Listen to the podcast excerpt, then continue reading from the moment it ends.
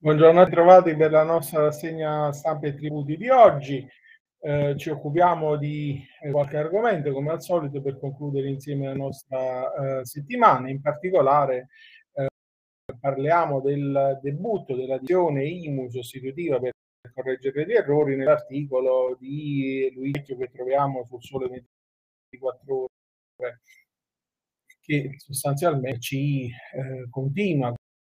quella che è la eh, analisi di questo modello che sarà ancora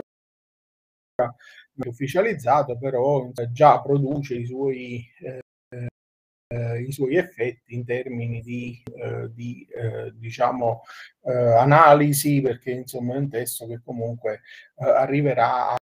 ehm, a breve insomma a, a dispiegare pienamente i suoi effetti e quindi nell'ambito delle dichiarazioni nuove, sostitutive e multiple trova spazio quella che è la esenzione per l'unità abitativa in caso di residenze disgiunte dei coniugi non separati e quelle relative alla fruizione degli aiuti di Stato correlati alle esenzioni IMU. Queste sono alcune delle novità che emergono da questo eh, nuovo modello che eh, diciamo ehm, fa restare comunque fermo il principio secondo cui la denuncia ehm, va presentata solo se è variata la situazione immobiliare, se il comune non è in possesso delle informazioni rilevanti e quindi la scadenza, come ricordiamo,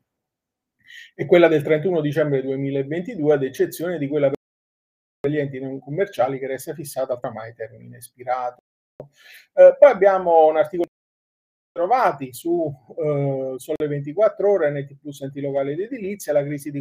governo travolge la riforma degli enti locali, rivolta, lo stallo del governo travolge anche la riforma degli enti locali e accende la rivolta delle province riunite ieri nell'Assemblea nazionale dell'Ubi a Ravenna. È una vergogna vera, scandisce sul, dal palco il solitamente moderato presidente Ubi Michele De Pascale. Il punto è che il nuovo testo unico degli enti locali è pronto da mesi, ma non è riuscito a approdare in Consiglio dei Ministri. E infine, ehm, articolo che troviamo su Italia Oggi di Ivano Tarquini e Riccardo Trovato, la sentenza con refusi e nulla, eh, non esenti, eh, diciamo, eh, non, no, se non sono presenti gli elementi costitutivi della causa e quindi eh, quando ci sono evidenti refusi nella redazione verosimilmente maturata per copia e incolla o d'altra sentenza relativa alla controversia tra diverse parti è nullo e di conseguenza il giudizio di secondo grado deve essere ri, ehm, rifatto. E quindi eh, queste sono le conclusioni della Corte di Cassazione con la sentenza ehm, numero 20.506 del 24 giugno del 2021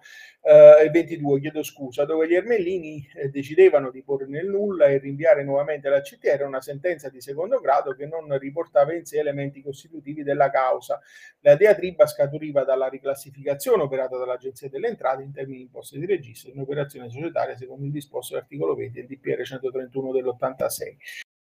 E con questa notizia diamo la nostra rassegna. Vi auguro un buon proseguimento del giornato, un ottimo fine settimana e vi do appuntamento a lunedì.